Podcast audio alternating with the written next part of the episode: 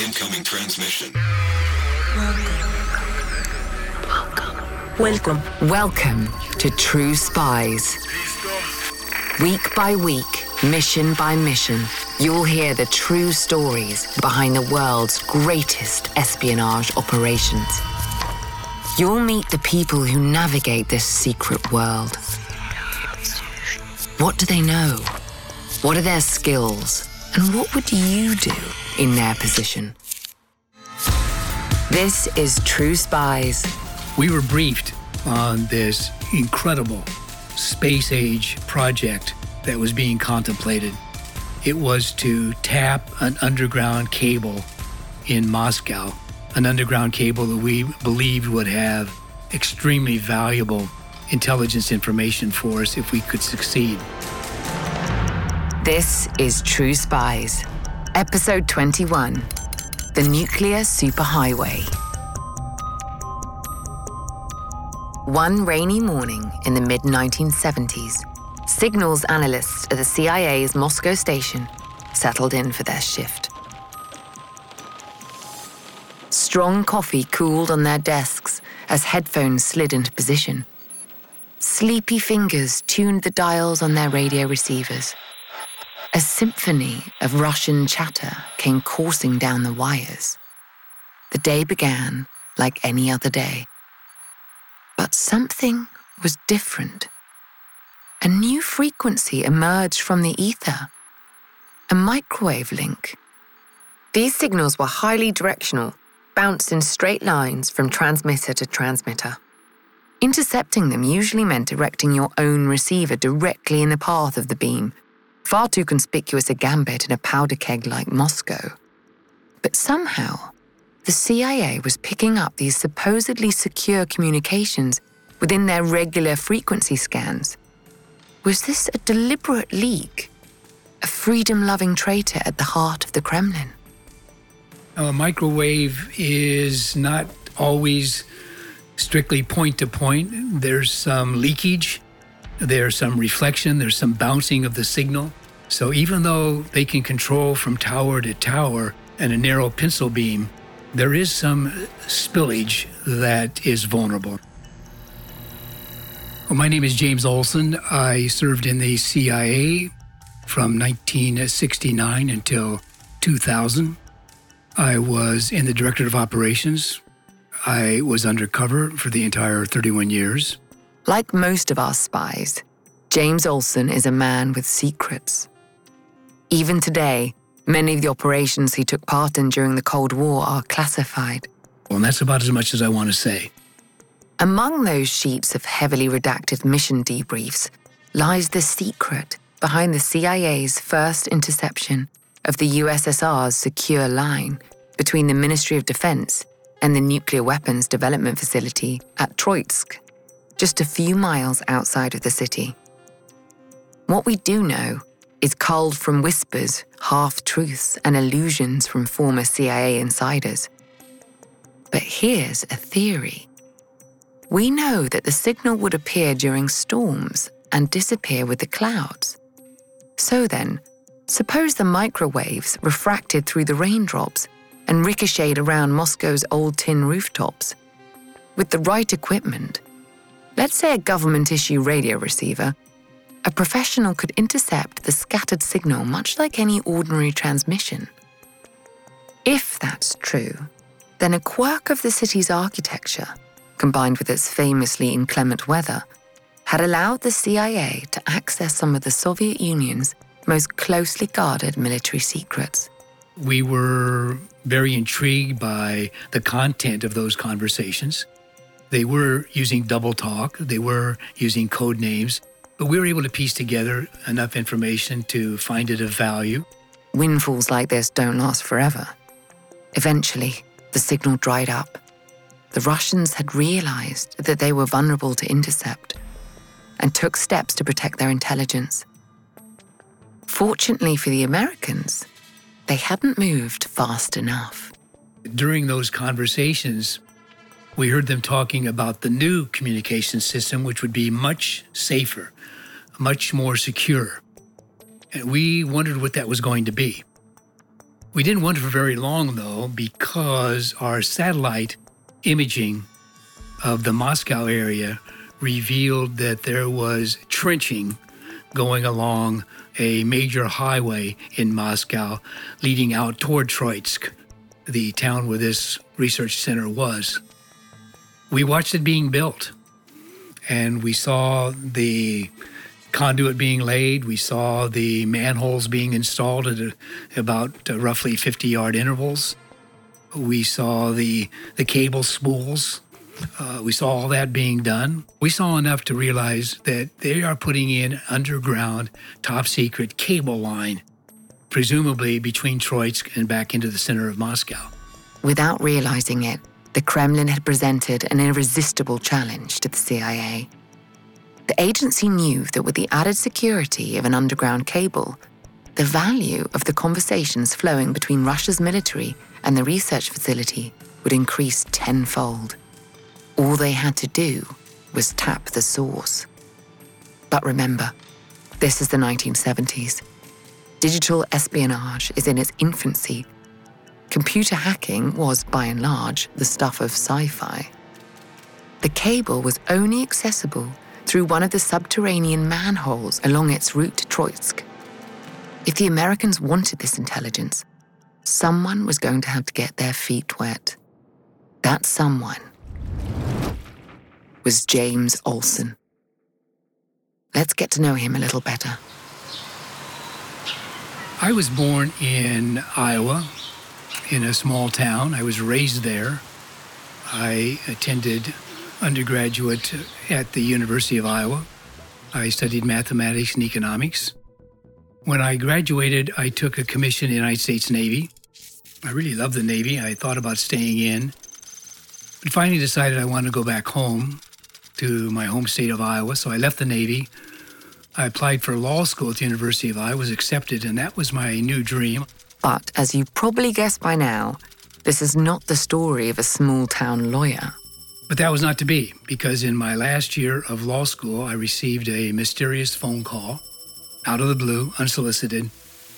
Mr. Olson, we think we have a career opportunity that might be of interest to you. Guess who? And that was the CIA calling. And that led to a series of secret trips to Washington, meetings in safe houses, intensive interviews, aptitude testing of various kinds, foreign language testing, psychological assessment like you wouldn't believe. It seemed to go on forever. To this day, James doesn't know what prompted the agency to reach out. But it's not uncommon for intelligence organizations to mine the armed forces for likely recruits. I was very patriotic by nature. The CIA seemed to respond to that part of my motivation. I really felt privileged to have had the opportunity to serve in such an elite organization. I didn't hesitate to accept the offer, but I still kept in the back of my mind the option of returning to Iowa if it didn't work out, if I didn't find it fulfilling. But it didn't take very long on the job to realize I wasn't going to go anywhere because I immediately realized that this was where I belonged. Service to country, the art of espionage got into my blood, and that's where I wanted to spend the rest of my career. James followed his instinct and as it turned out, it was the best thing he could have done, and not just for his career. He was barely out of training when he met the person who would become his best friend, closest colleague, and partner for life. One of the bonuses of going to the CIA was I, I met my wife Meredith there.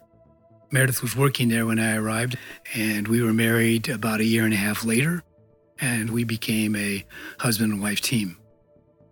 Soon enough, this office romance became a globe-trotting partnership. I originally was assigned to Europe, and I won't go beyond that right now, uh, under um, a very sensitive cover. Uh, that was based on my language abilities and my professional background. No, this was not going to be an ordinary marriage. When Meredith was pregnant with the couple's first child, they were posted abroad to represent the CIA's interests in Europe. Together, they worked under deep cover across various foreign postings, all while raising a growing family. For the most part, James was lucky. More often than not, he would be a State Department official, with all the perks that post entails. I had diplomatic immunity, which was wonderful. You sleep a lot better with diplomatic immunity. I was in the political section, and I had State Department rank, and I functioned as a true State Department official, so the outside world saw nothing but my official diplomatic duties. But he wasn't always so fortunate. Some covers were more forgiving than others. But then we also have non official cover, where we have no visible affiliation with the United States government. And those covers would typically be a business, maybe student, maybe retiree, depending on your state of life and your background, your interests, and what it is that you can convincingly pull off as your reason for being in that country. Obviously, those non official covers, NOCs as we call them, NOCs, have a particular element of sensitivity attached to them because you have no diplomatic immunity. And if you get caught, you are subject to the full force and fury of the local law. And espionage, of course, is a crime in every country. The Moscow assignment was not like other assignments. A CIA agent deployed there during the Cold War would be operating in the inner sanctum of America's most dangerous enemy. In 1977, the Olsons answered the call. They returned to Washington to begin a year of intense preparation. Officially, this was known as the Denied Area Course, a period of extreme testing and training which honed the skills that CIA operatives would need to survive behind the Iron Curtain. The tradecraft used in Moscow is extremely specialized, uh, very, very demanding. So Meredith and I had to master all of that, as well as continue our Russian language training. Part of the training was to recreate a Moscow environment. So Meredith and I were put in a special bug department. We were put under surveillance, trying to recreate what we would encounter in Moscow to make certain that we could, first of all, operate under those conditions successfully using our tradecraft. And then, secondly, if we could withstand that kind of constant pressure and lack of privacy.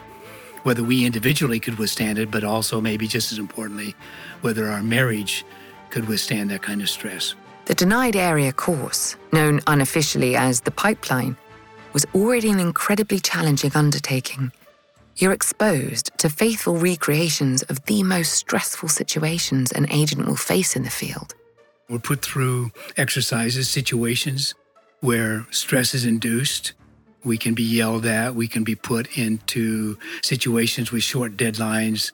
It can all be manufactured, but it seems very real.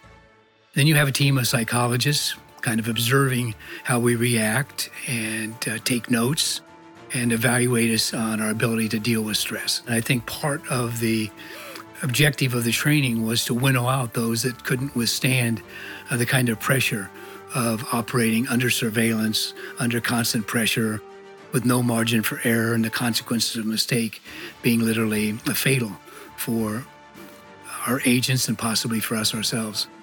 If you have uh, a propensity towards stress, you're in the wrong profession. Could you take the pressure? Let's say you could.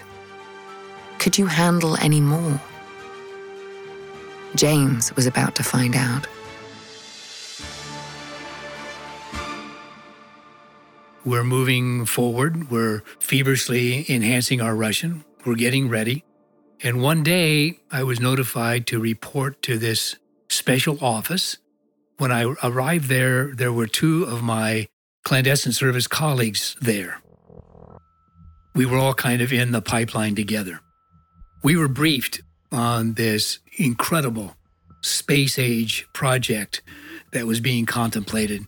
It was to tap an underground cable in Moscow, an underground cable that we believed would have extremely valuable intelligence information for us if we could succeed.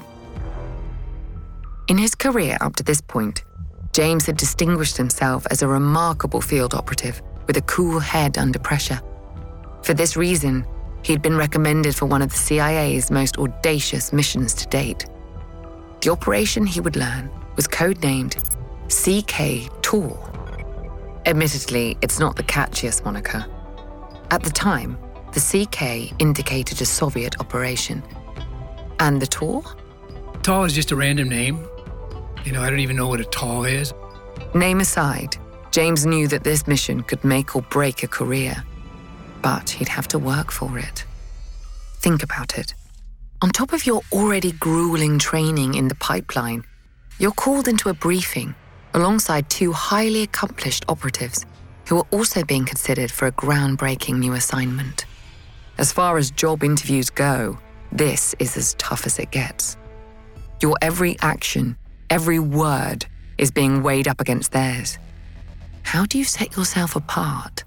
It's kind of funny because one of the trainees, one of my competitors, was a very accomplished officer, and he showed up for the training in a camouflage outfit with combat boots, with his cuffs tucked in at the bottom like a commando, an ascot, and he looked the part. And I showed up in tennis shoes, jeans, and a sweatshirt. And I'm thinking to myself, oh no, I've just uh, eliminated my chance of ever being selected. I don't look the part. Uh, so uh, I was not too optimistic. For a spy, clothes are more than a fashion statement. Every aspect of an outfit is chosen for a purpose, whether that's comfort, practicality, or stealth. Had James made the right choice? But during the CIA's pressure cooker training program, time was a luxury. He couldn't waste it bemoaning his wardrobe. At a secret training facility in Washington, D.C., known to its elite attendees as The Farm, the CIA's brilliant technical officers had developed the ultimate mission simulation. Using satellite imagery taken during the construction of the Russian cable, they'd designed a piecemeal recreation of the manhole and the trench beneath. But satellites can only offer so much raw data. One of these men was going to have to access the cable solo, with no backup, no weaponry, and the KGB's well trained surveillance teams breathing down their neck.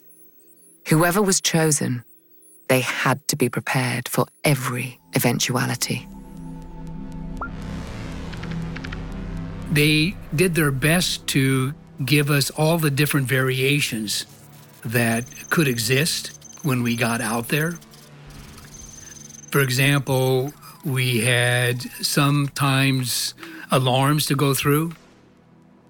We sometimes had traps on the manhole covers. We sometimes had padlocks that we had to get through.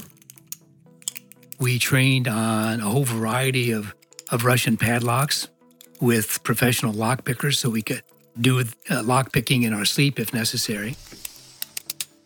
We also had to train under varying light conditions. We didn't know for sure what time of day we would get out there. We assumed that there wouldn't be any ambient light. We also knew that any kind of flashlight or other light that we provided would be subject to being detected. The techs at the farm had no interest in making this easy for James and his competitors. In the field, these agents had to test their physical and mental limits to get the job done. A soft touch training program would do them no favors. I remember one exercise when we were fairly deeply into it where I approached the manhole, I arrived there safely, and it was pitch black. I was not allowed to use any light. The manhole cover had been fitted with screws all around the edge of the flange to wedge it in to make it impossible to lift the manhole cover just with the hook that we had for that purpose. That was a wrinkle that we had not been told about, so we had to improvise on the spur of the moment. Remember, every move you make is being forensically monitored by a team of senior CIA agents. You can barely see your hand in front of your face. A flashlight will draw too much attention. The manhole lid is screwed into the concrete. Seems like a cruel joke. What are your options? Brute force? A hasty retreat? Do they want you to abandon the mission? The only tool that I had that was suitable was a pocket knife. So in the dark, I pulled the pocket knife out, opened it, and tried to use the blade of the pocket knife to pry the screws loose. The knife slipped, came very close to cutting off my index finger on my left hand. I was bleeding profusely. The people who were watching the exercise in night vision goggles so they could see what was happening did not intervene. They wanted to see how I would react. Ouch. Nice try, but now you're losing blood. Not a good look. How do you claw this back? So I took out my handkerchief and wrapped my finger as best I could to stop the bulk of the bleeding. And I was then able to successfully extract the screws and to complete the operation. I felt really good about myself. I'm thinking to myself, hey, they're going to be so impressed by my courage, my motivation, my dedication, my unwillingness to let this event interfere with the successful completion of the operation. James had kept his cool where most would have called for a timeout. It was only a simulation after all, not worth losing a finger for. Surely this would earn him the lead on CK TAW. I was flunked on the operation. And you know why I was flunked? For leaving telltale blood at the operational site. ah, that'll do it. The CIA had to make a decision, but it would be weeks of deliberation before a choice was made. In the meantime, the Olsons flew to Moscow to begin their most challenging posting to date. By 1978, James and Meredith were under deep cover with the US Embassy in Moscow. The Russians were no fools. They were well aware of the CIA's presence in their city, and even the most innocent seeming State Department official was under constant scrutiny by the KGB. Every day, the stresses of the denied area course had been proven absolutely necessary. Understandably, thoughts of the wiretapping mission had taken a backseat to the day to day intelligence work that dominated James's schedule. After his bloody blunder back at the farm, he'd assumed that for him, the mission was over before it began. Until the call came. Every day in America, 60 million packages are delivered but we don't always know what's inside. He bent down to pick the package up. That's when the device detonated. Danger is everywhere, and no one is safe in Austin, Texas, as law enforcement hunts a serial bomber for 19 days. From Sony Music Entertainment, Campside Media, and Pegalo Pictures, this is Witnessed 19 Days. Subscribe on Apple Podcast to binge all episodes or listen weekly wherever you get your podcasts.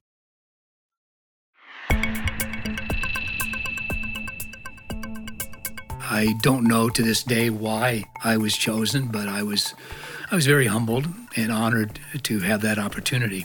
After that, things moved quickly. But before James could enter the manhole, the CIA needed more detail. I was not allowed to go into the manhole yet. We didn't know enough about it. We needed to know exactly how it was configured, uh, which conduits had cables in them, what size the cables were, uh, how much water there was in the manhole. We had a lot of unknowns, whether there was a ladder or not down the side. We needed a casing. This crucial first stage, the casing, would give the CIA's technical officers their first look at the makeup of the cabling.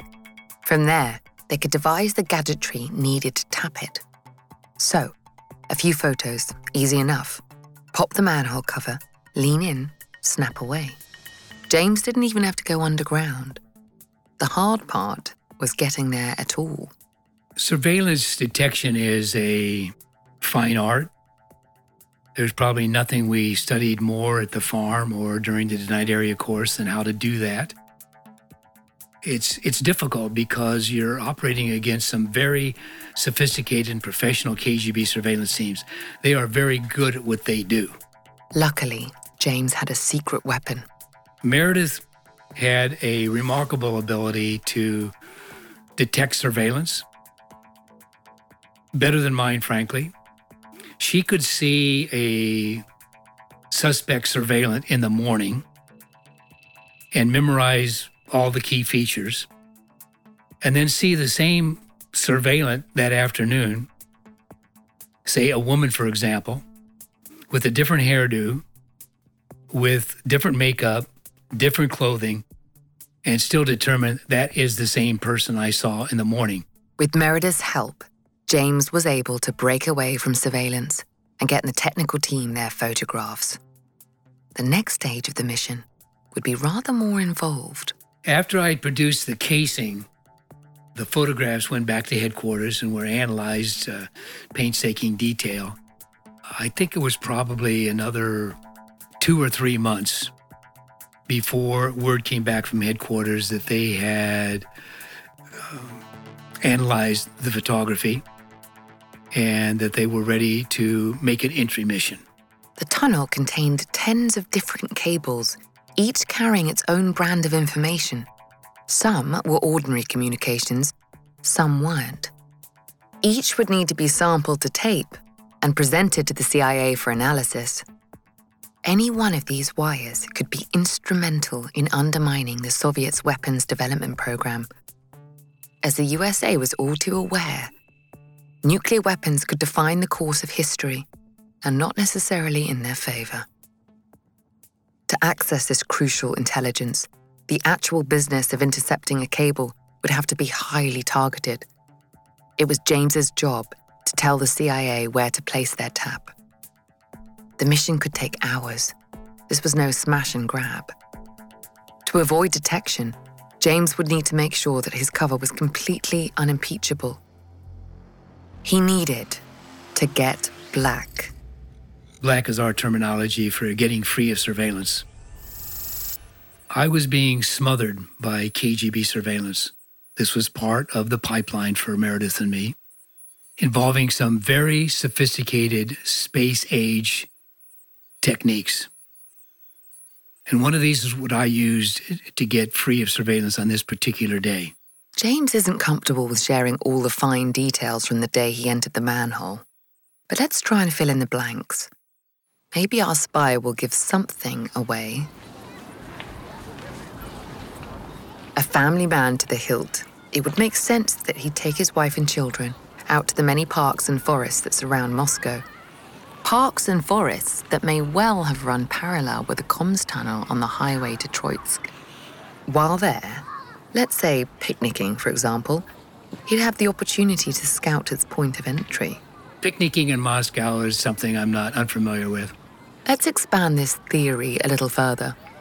If the Olsons were being watched, all the Olsons would need to be watched. Remember, in the eyes of the KGB, Meredith was no innocent. If James had been planning something, what part would she have played? Well, she was a, a decoy, and I can't be too specific, but we're under surveillance as a couple.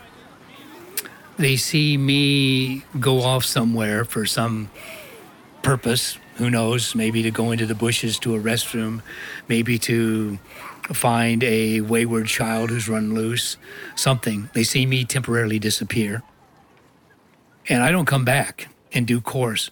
So Meredith is a decoy. She's holding them there. While Meredith kept the KGB's surveillance focused on what may or may not have been a perfectly ordinary picnic, James sprang into action. Back in the pipeline, James had been briefed on an experimental new disguise technique. Combining Hollywood special effects and some creative tailoring, the Disguise on the Run program was the ultimate in identity bending technology. Now it was time to put it into action.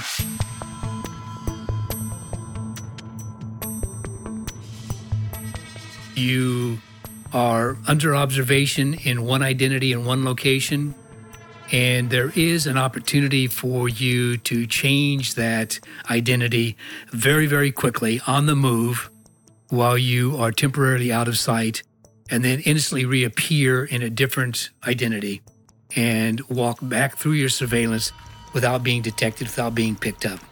As James stalked toward his target, using the park's natural foliage as cover, he applied his disguise in fluid, expert movements.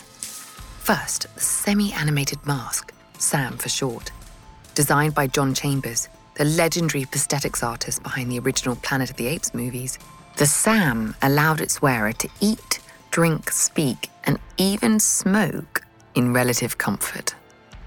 Unlike the time consuming designs used on Hollywood productions, the mask would be applied in a matter of seconds, allowing any operative to convincingly change their appearance on a whim. With this technology, even ethnicity and gender were rendered superficial traits. A spy with a SAM in their armory could become anyone, anytime. The second aspect of the disguise was less high tech, but no less ingenious. An outfit had been assembled from various flea markets around Eastern Europe so as not to create a paper trail to any Russian store. Just like that, the clean cut American diplomat had become a working class Muscovite.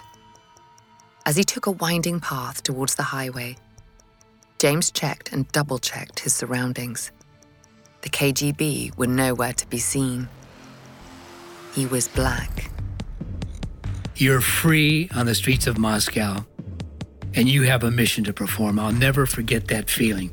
It's indescribable. I look like a Russian worker, complete with the physical features of a Russian. I have Slavic features. I get on a bus that's heading out this highway. I get off past the manhole cover about a mile. The only other person who gets off at that stop is a Russian babushka. From behind his mask, James eyeballed the babushka. His paranoia was justified. She may have been somebody's grandma, but in Soviet Russia, anyone could be a spy. He watched her carefully as she walked down a path leading away from his target. Once she was out of sight, he relaxed. Sometimes a babushka is just a babushka. I began to work my way across the agricultural field between me and the location of the manhole cover. I do the last couple hundred yards on my belly. I'm getting close to the highway because a busy highway is buzzing right past this location. I am waiting in the weeds on one side of the highway, waiting for a break in the traffic. And when there's a break in the traffic, I dash across, I hit the ground, and am flat because the weeds aren't all that tall. The highway's probably no more than about 30 or 40 feet away. I've got to stay low. I cannot be seen, obviously. James approached the manhole slowly. A sudden movement could easily give him away to an onlooker, and a disguise, no matter how sophisticated, wouldn't protect him if the Russians stumbled across the operation. But never mind the KGB. What if that babushka, who was just a babushka mind, should double back and spot you? Even if she wasn't KGB, she might still be curious. How would you deflect her attention? Waving your arms about? A sleeper hold? If you are approached by anyone out there for whatever reason, uh, you've got to be able to pull off some coherent, not too heavily accented excuse for what you're doing and why you're out there.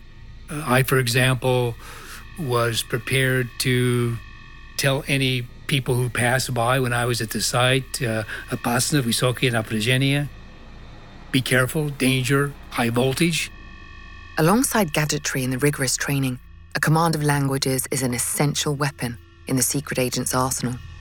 But don't worry, there are still gadgets. From my backpack, I took out a special hook, which was devised for that purpose. Manhole covers are heavy, and you've got to be able to hook underneath the manhole cover and lift it up slightly. I had assembled a roll bar from inside my backpack. I inserted the roll bar and I rolled the manhole cover open. No screws. That was a bonus. I'm looking down about 20 feet into the bottom of the manhole. I can see the cables coming out of the conduits. No changes from what I'd seen in the photographic mission. I could see that there was water in the bottom of the manhole. We'd had anticipated that. From his backpack, he pulled out a set of wading boots. His feet could be immersed in the water for hours. No sense in getting trench foot. The CIA's engineers had to build in safeguards against every worst case scenario. And there were more dangerous things than water to think about. I could not go down the manhole immediately because of concerns about gases that accumulate in manholes, gases that accumulate in any underground uh, enclosed space. The CI engineers had devised a special gas meter, which I lowered down to above the water on a cord, which I attached to the roll bar across the mouth of the manhole. James lay prone above the manhole, watching the LED lights of the gas detector twinkle in the darkness while it did its crucial work. If gas was detected, he was under strict orders to abort the mission. The CIA and I personally were not keen on having an unconscious CIA case officer lying on the bottom of a Moscow manhole.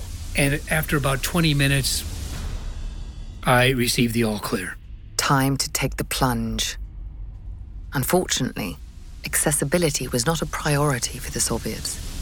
There was no ladder to the bottom of the manhole. Once again, the CIA's backpack of gear came into play. He'd been issued with a compact ladder made of durable webbing, just in case of such an eventuality. He attached it to the roll bar he placed across the top of the manhole and descended into the blackness. Thigh deep in water, his eyes began to adjust to the gloom. The cables were thick, lined with metal. He would need to sample their signal without leaving any telltale punctures or scratches. I believe it was aluminum sheathing around them, some kind of bright metallic looking metal, kind of a grayish blue. They were in a couple different sizes. Uh, we knew that going in, that some of them were probably about uh, two inches across. Others were bigger, probably four or five inches across. But I had to sample them all to make certain what was being carried on those cables. The backpack had one last offering a sampling and monitoring device, shaped like a portable radio.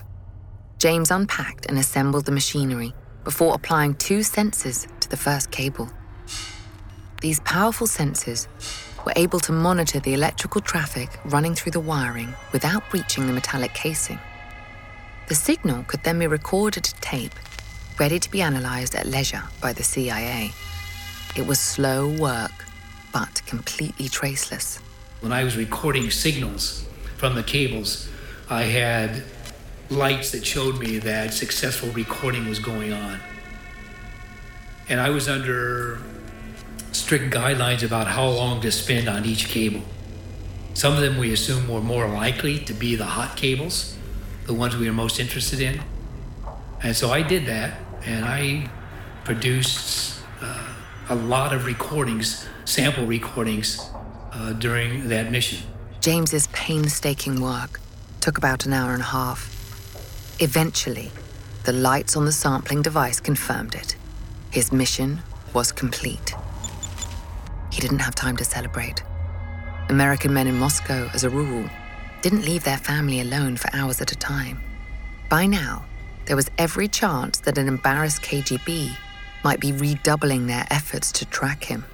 I left everything exactly as I had found it. I closed the manhole cover. I put everything back in my backpack. And then I worked my way back to the bus stop uh, about a mile away and got on the bus. When he arrived at his destination, Meredith and the children were waiting. I can tell you that she was very glad to see me come back from that operation because something as provocative as this was, we realized, more dangerous than a simple mission of meeting an agent. Uh, the Russians would be outraged by our audacity, by our going after their sensitive communications.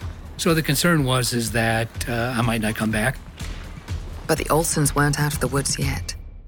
The data that James had collected needed to be delivered to the CIA's station at the US Embassy. And fast. As they drove, James and Meredith kept a watchful eye on the road. The KGB were not above staging traffic accidents that could result in an impromptu search of a vehicle, especially when the passengers were Americans. And was still black and was able to stay black long enough to get to enough safety that I could secure the backpack with the recordings, everything else that was in there, all the equipment, and get back to safety in the embassy and the station. And relax. As much as you can relax in Cold War Moscow. The CIA had its priceless tapes. By 1981, after months of careful analysis, the agency was ready to place the tap. James's samples had confirmed the presence of top secret weapons intel passing along the cable. A constant flow of this information could allow the US to monitor and, if necessary, undermine Russia's nuclear weapons program. The USSR had just hit a major hurdle in an era defining arms race. And it didn't even know it. The subsequent actual tap operations were carried out by other officers, uh, specifically technical officers, who were more skilled at doing the actual uh, technical installation than I would have been. Clearly, James believes that modesty is a virtue. It's hard to overstate the importance of his contribution. By 81, he was a senior supervisor at the Moscow station, overseeing almost every aspect of the CK TAW operation until its successful completion. And I was considered a valuable resource because I was the only one who'd actually been there, who'd actually seen it and knew what to expect. And so I was debriefed uh, endlessly on everything that I saw and did uh, during the operation. And I think that was helpful to them. Remember, James was shocked to be chosen for the mission at all.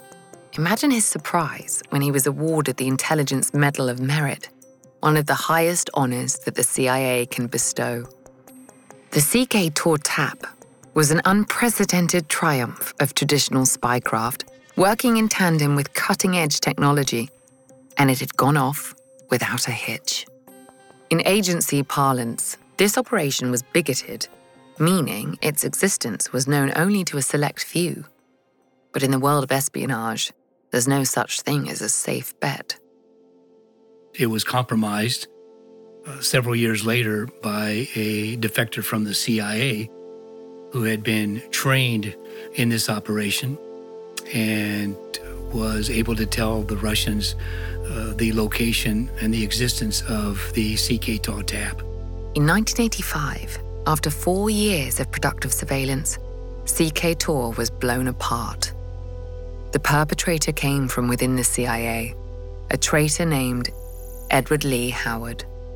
A CIA officer who was being prepared for an assignment to Moscow had his assignment canceled at the last moment because of unsuitability issues and out of hatred, resentment, decided to strike back against the CIA and made his way to the KGB to tell them everything he knew about the CIA's operations in Moscow. It was devastating.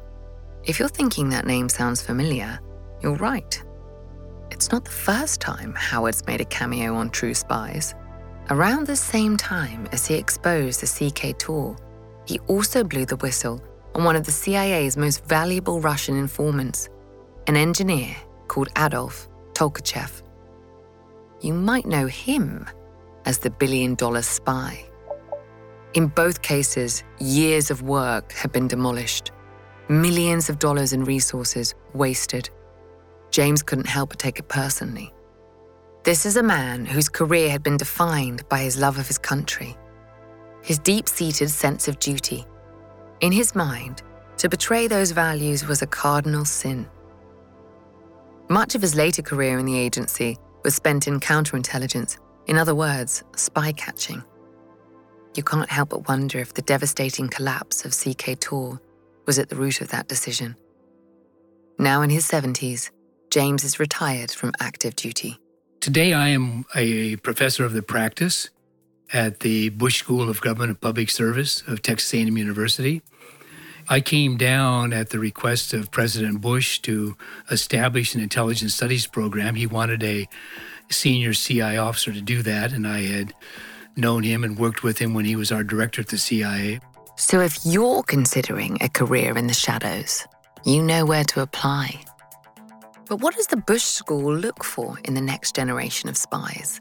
If I were looking for a CIA candidate to perform an operation like CK TAW or anything else that is highly sensitive and demanding, I would look for a young man or woman who was a cool operator, someone who was a smart risk taker, someone who could improvise because no operation ever goes from A to Z exactly the way you thought it would. And most importantly, I would look for someone of impeccable character, someone we could trust absolutely without question. In fact, I tell my students who are applying to the CI that that's the non negotiable quality that you have to bring to the table if you aspire to a career in intelligence, uh, you have to be totally trustworthy and reliable. These are qualities that all our true spies share. Could you be trusted? I'm Vanessa Kirby. Join us next week for another debrief with True Spies. We all have valuable spy skills, and our experts are here to help you discover yours.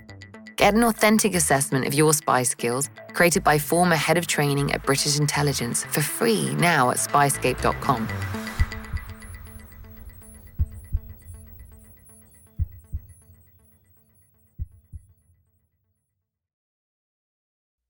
In the 1970s, John Todd burst onto the evangelical scene with a shocking tale. He claimed to be a former witch involved in a then unheard of secret organization called the Illuminati and urged Christians to prepare for a violent world takeover. First of all, the number one weapon in everybody's home should be a 12 gauge pump shotgun. Hear the amazing story of one of the originators of the modern day conspiracy theory. From Magnificent Noise and Sony Music Entertainment, this is Cover Up The Conspiracy Tapes.